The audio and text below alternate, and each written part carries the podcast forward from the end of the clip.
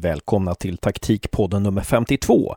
Den här gången pratar vi med Douglas Jakobsen, också känd som coach Dogge på Twitter, tränare i Karlbergs BK.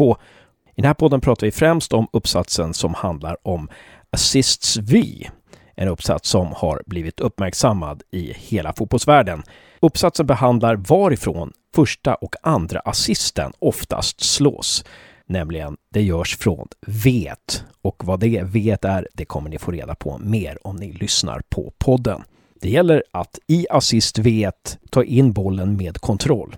Douglas Jakobsen menar att svenska lag i lite för hög grad spelar på chans just i assist vet.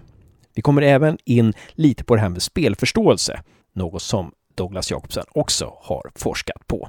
Ni vet väl att vi har kommit igång med andra säsongen på vår Youtube-kanal som heter Taktikpoddens kanal, tänka sig.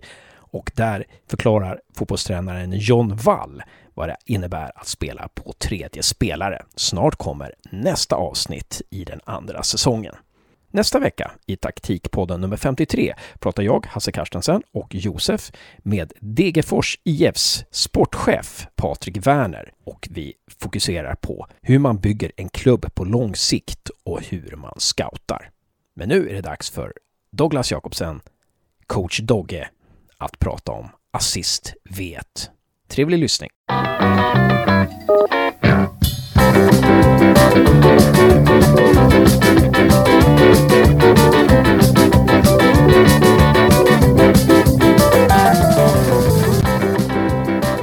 Välkommen till Taktikpodden säger vi till Douglas Jakobsen. Stort tack, stort tack. En ära att prata med dig. Vi har ju mejlat med varandra lite då och då och vi har försökt länge hitta ett bra tillfälle att prata med dig. Du är Uefa-utbildad fotbollstränare. Du är huvudtränare i Karlbergs BK, division 2. Du har gått GIHs tränarprogram. Du frilansar genom att göra fotbollsanalyser åt diverse intressenter och du gör sedan 2018 uppskattade fotbollsanalyser och inlägg på Twitter där du har mer än 20 000 följare. Har du någonting att tillägga där eller något du vill dra ifrån? Nej, det stämmer på pricken. Tack för introduktionen. Då är det så himla bra att ha Josef med här som är uppdaterad på senaste forskningen inom sportsmanagement, för det är det han pluggar i Växjö. Välkommen Josef! Ja, tack. Nej, men alltså Douglas, det finns ju många ingångar och så där när det gäller dig. Om vi ska börja med en lite mer öppen fråga så här. Skulle man kunna lista några aha-upplevelser som har varit betydelsefulla för dig när, när, du har sett fotboll genom åren? Som kanske till och med har gjort att du har blivit den du har blivit? Mm. Ja, men bra fråga. Men eh, när jag började kolla fotboll på riktigt när jag var 15-16 där så, så minns jag en aha-upplevelse eh, om strategi i fotboll och i synnerhet hur det skiljer sig från land till land.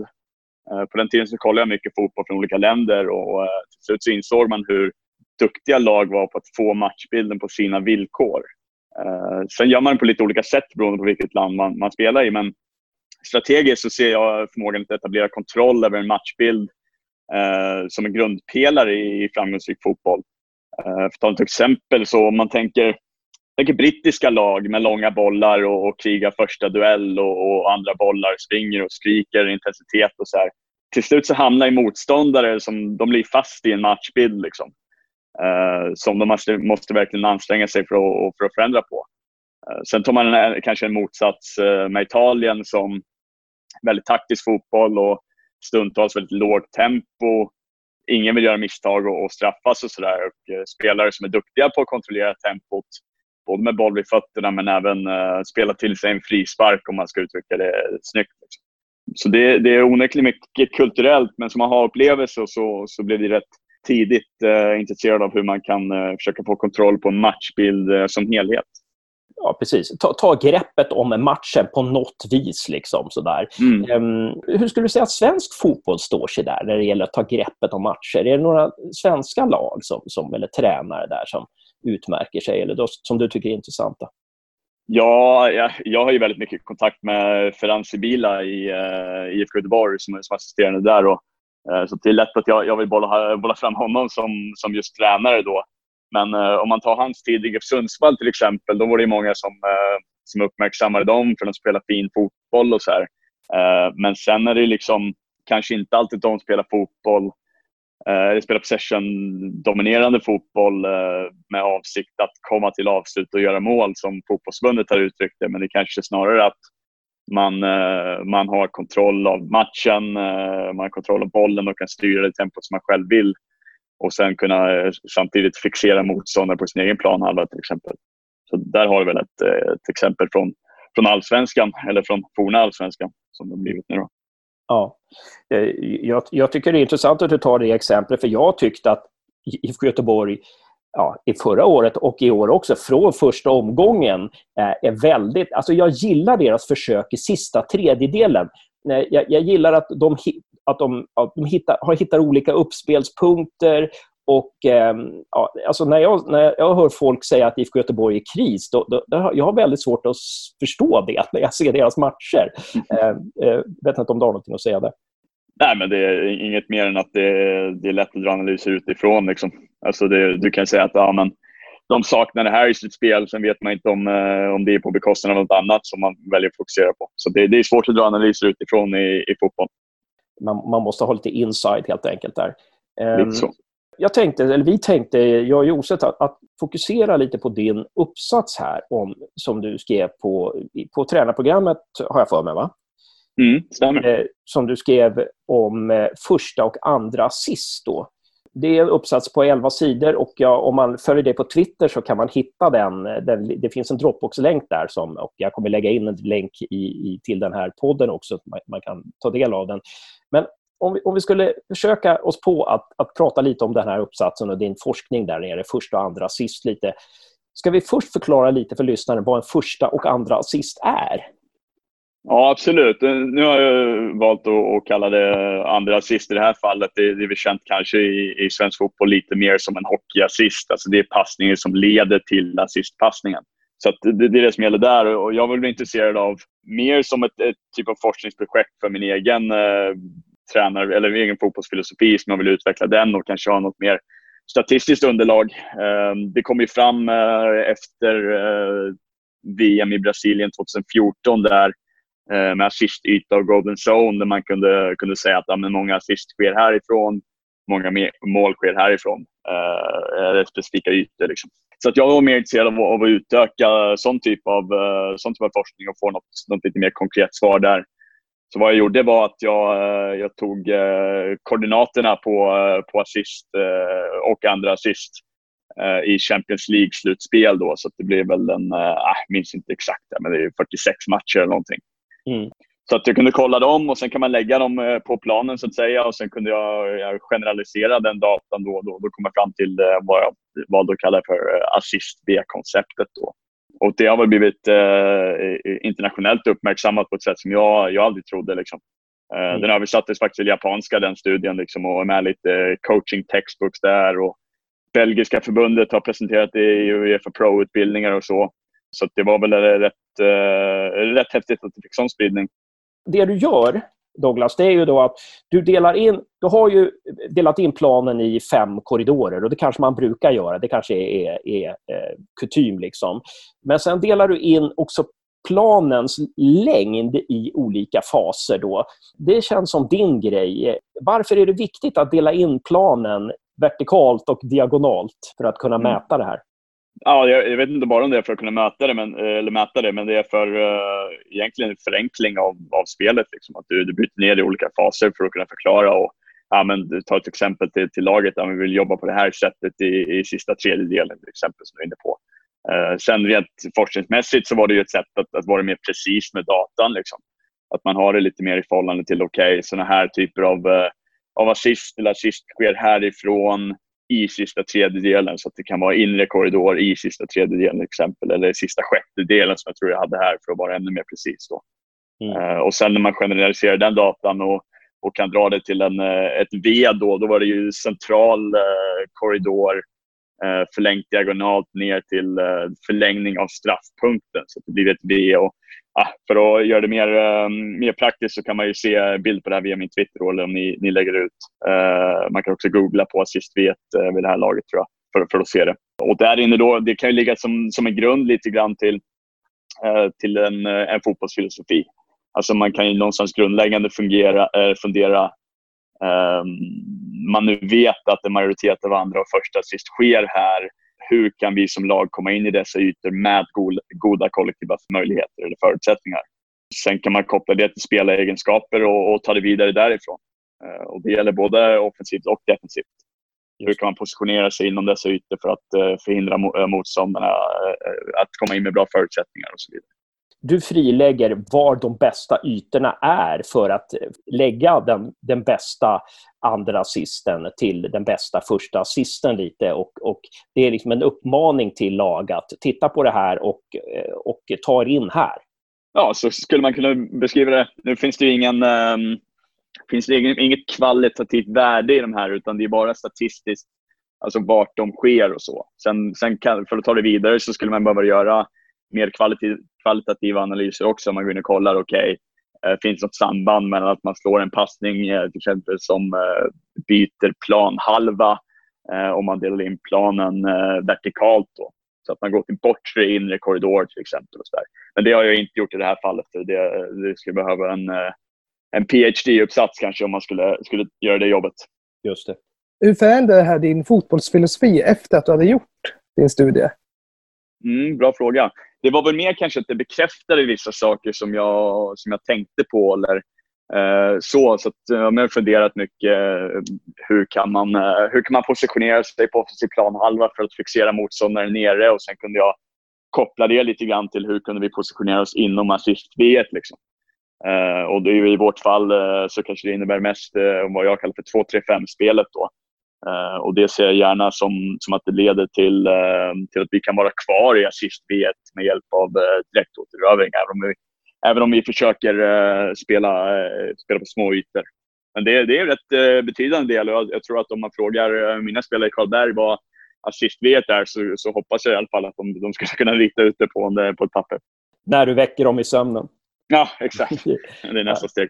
Ja, just det det, det, är intressant att du tar upp det här med assist V, då, the V of assists, som, som du skriver i uppsatsen som är liksom the major finding of this study. Alltså det, det är det som du själv tycker är, är det, den stora grejen med den här uppsatsen. Då. Det betyder alltså, assist V betyder alltså att du, du formar planen man tänker sig planen som ett V utifrån mittpunkten och att den bildar ett V mot eh, hörnflaggorna. Har jag uppfattat det rätt? Det, det målar en rätt tydlig bild av vad, vad man är ute efter. Om man ska man vara exakt så är det ju cirkelns eh, bredd så att det blir inte den här punkten ner med V utan det blir mer eh, ah, någon annan form av eh, figur och så. Men det, det är det det handlar om och, och man behövde något eh, form av praktiskt, eh, praktiskt namn eller begrepp för, för konceptet. Så det blev assist V1. Du skriver bland annat då att, att, att lag liksom kan, kan fundera hur man kollektivt kan komma in i assist V ytan med bollen under kontroll. Är det en, en av de viktiga delarna med det här? Eller? Det tycker jag. Uh, utifrån sättet som, som jag ser på fotboll och, och som gärna, uh, gärna spelar fotboll så, så handlar det mycket om kontroll. Uh, det handlar om att kanske, man kanske har till exempel ett läge där en ytterforward får bollen och har möjlighet att rent geografiskt komma in i assist-V men eh, om man nu tar steget in där så innebär det en mot två läge. Då kanske det är bättre att cirkulera bollen, spelvända och sen kan man komma in med, med kollektiva förutsättningar och tre mot två läge på andra kanten. Det, det handlar om att dels komma in i assist men även med eh, kontroll och goda förutsättningar för att göra något vidare med det. Liksom.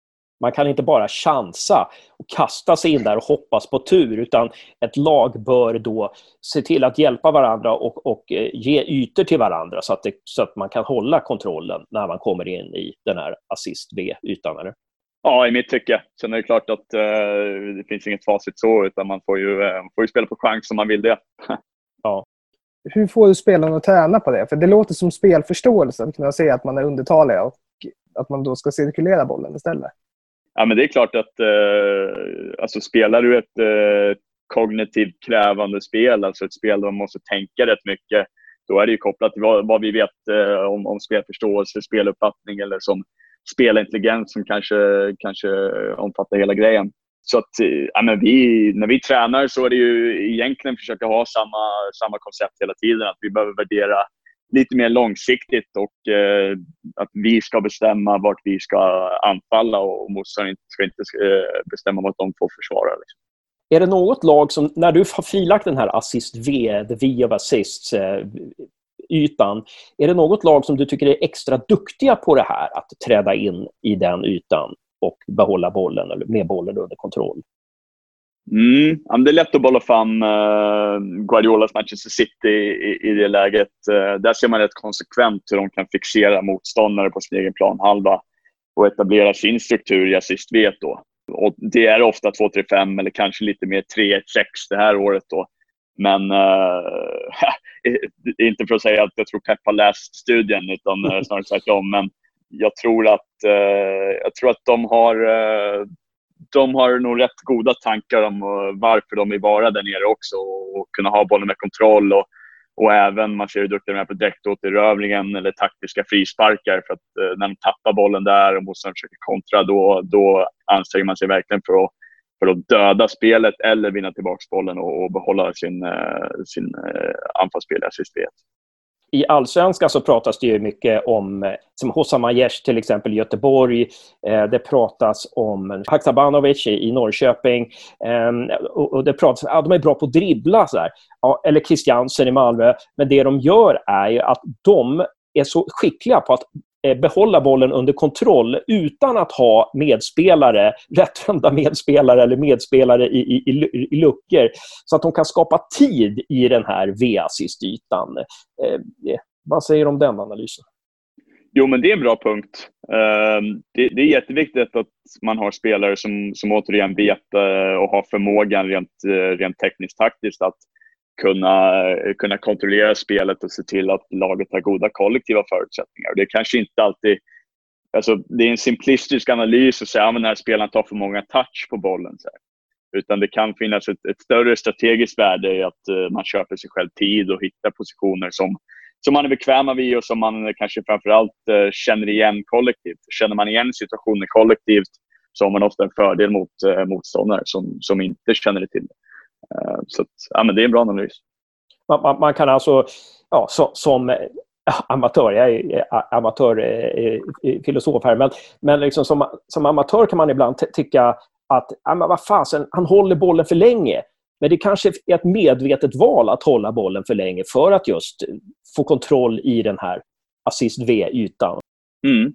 Nej, men man ska ju passa sig för att och, och generellt eh, dra analyser och dra sanningar. så. Det blir lätt att man, eh, att man generellt kan störa sig på spelare som tar många toucher så, men man försöker se det, det stora, eh, stora värdet någonstans i det. Det är inte alltid lätt, eh, speciellt om det är ett lag som man håller på och det är känslor inblandade. Då det, det kan vara väldigt svårt. Men eh, ja, man, ska, man ska nog passa sig för, eh, för att göra enkla sanningar av fotboll, tror jag. Verkligen. Bra sagt. Jag drog fram två andra analyser som du har gjort, eller två andra saker som du lyfter fram i din diskussion i den här uppsatsen, som ja, en liten uppmaning till andra lag, hur man kan använda de här insikterna. Bland annat så säger du att eh, a significant amount of primary assist from the right assist zone suggests that nu kommer det viktiga, uh, that playing the ball from the inner corridor into the assist, assist zone and thereafter playing into the golden zone is an effective tactic. Alltså, där, där föreslår du en taktik att så här skulle ni kunna använda er av mina analyser här, eh, eh det jag kommit fram till.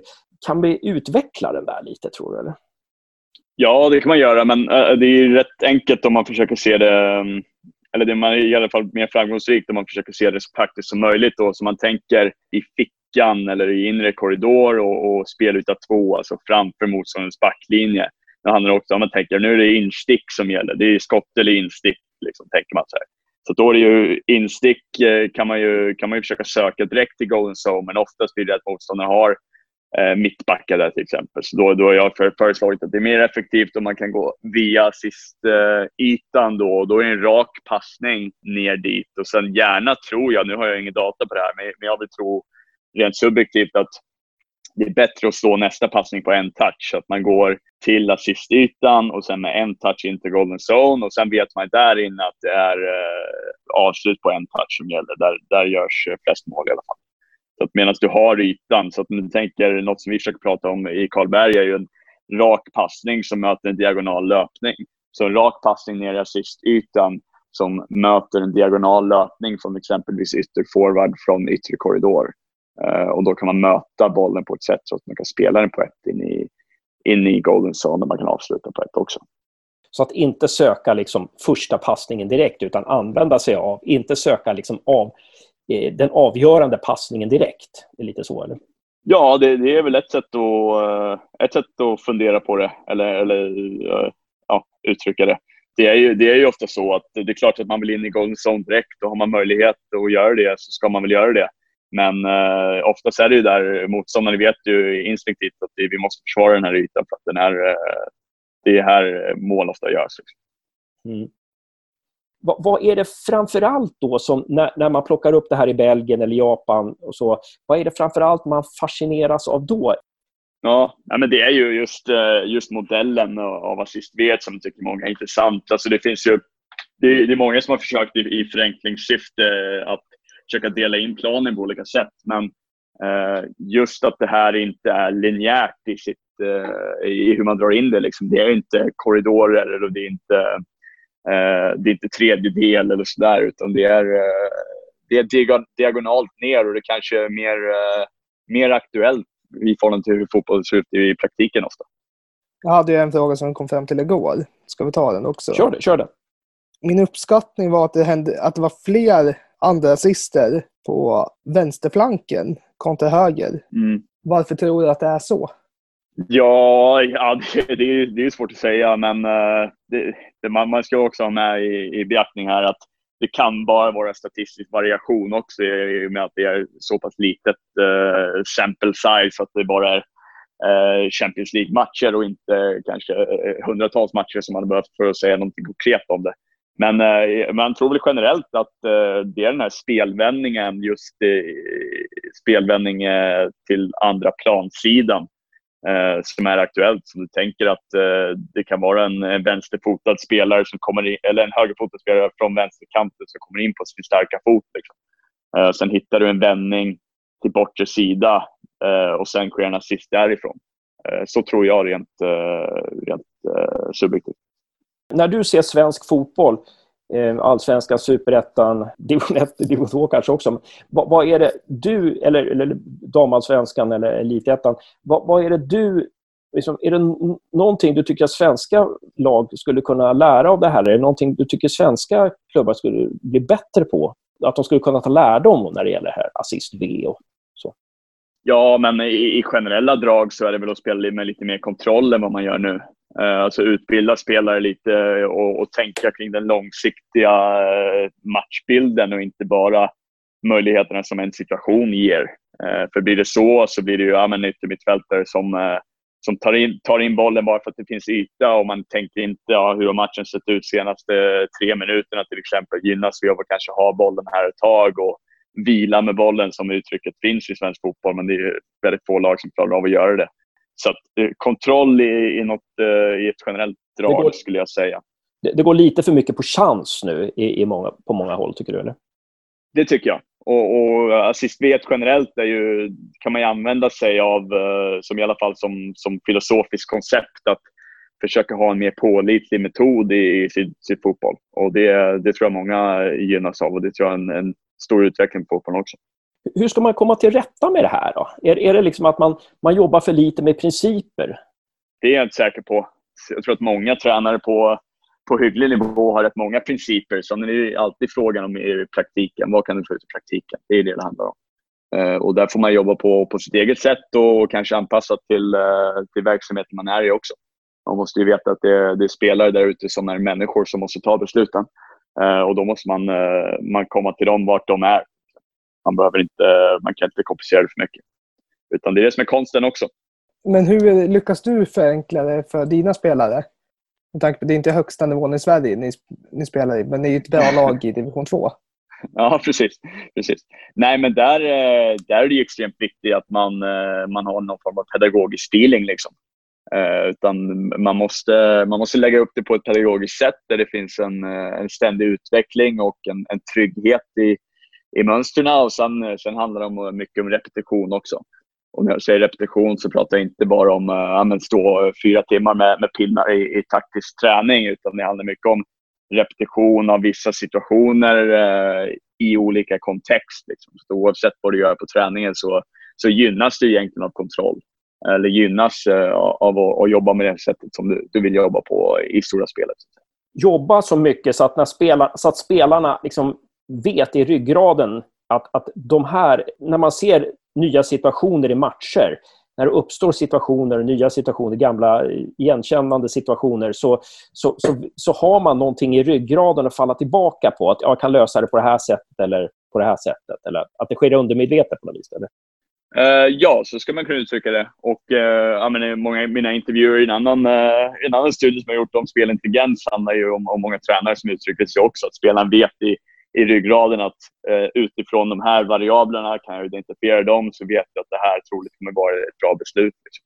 Men, men sen när det gäller att, att, få något att sitta i ryggraden så, här, så tror jag att repetition, men att eh, konceptet eller principen, om man nu vill kalla det det, är inbakad i, i övningar och inbakad i allt man gör. Liksom just det konceptet kan bli lösningen på problemet i övningen i spelet ofta. Och då innebär det för spelaren eh, positiv eh, förstärkning, positiva tankar i förhållande till en lyckad situation. Och då är man eh, antagligen mer benägen att göra, göra om det. Hur har det här assist förändrat ditt tänk eh, när det gäller försvarsspelet? Ja, men det är bra, men där är det också så att eh, man måste tänka kollektivt väldigt mycket. Och, och, jag som egentligen förespråkar ett rätt aggressivt försvarsspel, man kan ändå fundera Eh, vi ska i slutändan försvara assist v och kanske i alla slutändan försvara vår egna golden zone. Sen är frågan hur man vill göra det. Ett sätt att försvara den ytan är ju att pressa motståndarna på deras planhalva istället. Och försöka få dem att slå in bollen dit, men utan goda kollektiva förutsättningar som de kanske hade fått då om, eh, om de fick eh, trycka ner oss i SJC. Eh, så att, ja, men det blir en filosofisk tankeställare. Liksom, om man kan, rätt ofta så, så man har något konkret att förhålla sig till så kan man börja, börja jobba abstrakt runt det och sen, sen hitta till något som blir sitt eget och jobba med det kontinuerligt. Du kommer ju själv in på det här med spelintelligens nu. Om vi skulle ta avsluta med det. Du skrev ju ditt examensarbete på tränarutbildningen på GIH om just spelintelligens som var en lite större uppsats, va? Mm. Ja, rätt mycket större. Ja, ja precis, precis. Och den var så stor så att jag har inte tagit mig igenom hela än. Ehm, du kom in på det här med spelintelligens, att det handlar lite om att, att eh, ha vissa verktyg då. Ehm, eller, eller skulle man... Ja, vad är spelintelligens för något, om du definierar det? Ja, jag har ju funderat rätt länge kring, kring intelligens i fotboll och, och vad det är för någonting. Och, eh, jag tror jag har landat i att det enklaste sättet att förklara det är som någon form av generaliseringsförmåga hos en spelare. Eh, alltså att en spelare kan identifiera vissa variabler i en situation och använda sig av tidigare upplevelser för att fatta ett bra beslut. Eh, så konkret så handlar det, eh, om vi tar ett exempel från eh, från en innermittfältare som har hamnat i en situation där motståndarens bortre yttermittfältare pressar en och lämnar ytan bakom sig. Då kan innermittfältaren, när man får en passning, redan veta att man behöver orientera sig för att se, okej, okay, pressar den här spelaren mig? Ja eller nej? Okej, okay, leder det då till att det finns ytan bakom dem? Då kan man, eh, kan man skarva på en touch förbi den spelaren. Liksom. Eh, och det är väl det vi är utifrån när sagt, åh vilken intelligent lösning. Liksom. Sen ska man ju veta att det, det är väldigt svårt det här fenomenet eh, i praktiken för det påverkar så mycket. Alltså tekniska färdigheter, eh, våra estetiska tolkningar och, och mycket, mycket mer. Vad som är en bra passning kan ibland vara väldigt subjektivt till exempel. Ja, det skulle jag säga. Mm. Jag vet inte om du sa det om, i Möt fotbollstränarna eller om, du sa, om man har sagt det i någon intervju som jag läst på nätet, men eh, du har sagt, sagt någonting om att det handlar om att vara konkret när man ska träna vissa moment för att öva upp spelarnas intelligens. Eh, känner du igen det uttalandet? Uh, ja, både ja och nej. men, uh, men absolut. Det, det tror man gynnas av att, uh, av att vara. Och jag tror att de bästa tränarna eh, är de som kan vara mest, eh, mest objektiva men ändå konkret i, i situationer. Eh, och att låta spelet vara, vara läraren. Liksom, och man kan man kan förmedla information däremellan. Men det är, det är spelet som står i centrum och, och spelaren där ute i praktiken som ska utföra det. Skulle man kunna ta något exempel där, alltså, när det gäller att vara konkret? En tränare som är konkret, när man ska träna något visst. Och så, hur kan en tränare vara konkret? Där är vi återigen inne på den, den pedagogiska fronten.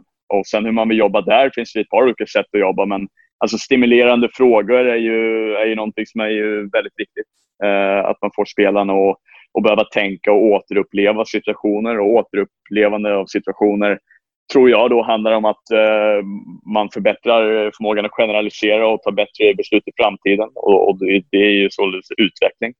Eh, sen kan man ju försöka vara man kan manipulera spelet i, i sitt träningsupplägg så att vissa spelare hamnar i vissa typer av situationer oftare. Och, och då stimulerar man till, till fler situationer som ger bättre möjlighet för att generalisera. Uh, och Sen ska man ju vara konkret i vad man vill i, uh, i spelet. Liksom. Jag vill att en innermittfältare ska göra det här för att det här uh, det, det ingår i vårt arbetssätt. Liksom. Uh, och sen ska man ju givetvis bekräfta och, och, det är jättebra om man använder video också för att, uh, för att hjälpa spelaren uh, se det på, på olika sätt. Så att om en, spelare till exempel, ah, jag vet inte, jag kommer inte förbi den där ytterbacken. Jag vet inte hur jag ska mm. göra. Då, då, skulle det kunna vara, ah, men vi tittar, tittar på video. Alltså, kom du ihåg när du hade den där ytterbacken där? Hur löste du, det, hur löste du den gången? Jo, du gjorde du så här. Mm. Skulle det kunna vara en, ett sätt att konkretisera det hela? Ja, absolut. absolut. Men det, det, är lite blandning av allt. Alltså det, handlar om, eh, det handlar om att dels ställa frågor och, och fast även ge spelaren själv eh, utrymme att vara kreativ i sina lösningar och komma fram till något själv. Alltså man, jag vill inte sno en spelares möjlighet att, eh, att lära sig någonting genom att, att ge dem svaret. Utan det handlar om att jag ska vägleda dem och komma fram till det själv. De ska ha, ha upplevelsen. Liksom. Det är spelet som är läraren och jag som tränare kan försöka förmedla information eller förmedla budskap. Men eh, det är spelet i centrum. Ja, det här är ju superintressant. Alltså det, här är ju, det här känns ju som den moderna tränaren. Att, att man, eh, att man är inte bara taktiker, utan det är hur det hela lärs ut. Eh, hur man samspelar med spelarna, hur man tar sig framåt tillsammans som är, som är nyckeln på något vis. Eh, så det, det är kul att du även är inne i det området då eh, tror jag att vi, vi eh, börjar närma oss slutet på den här podden. Och Vi har ju en sista fråga som vi brukar ställa till eh, personer. Om du kunde gå tillbaka tio år i tiden med den kunskap du har nu, vad skulle du berätta för dig själv då? Ja, men vikten, av, vikten av lugn och ro i, i ett arbetssätt och, och vikten av lugn och ro i, i hur man agerar mot varandra. Så det är mycket, ja, men stress är någonting som påverkar folk extremt mycket. Och kan man, eh, kan man vara lite mer objektiv och lite mer eh, sansad i, i situationer så, så kan man nog ta rätt så mycket bättre beslut tror jag. Så att, eh, det är väl någonting jag tycker generellt att är som en styrka Eh, i mig som person, men, eh, men att vidareutveckla den till någon form av spetskompetens, då kan man nog eh, gå rätt långt bara på det. Stort tack Douglas Jakobsen för att du ställde upp i Taktikpodden. Stort lycka till också framöver med alla grejer du håller på med. Det ska bli fortsatt spännande att följa dig på Twitter. Stort tack och, och tack för möjligheten. Och bra jobbat Josef. Tack detsamma Hasse och tack så mycket Douglas. Tack, tack.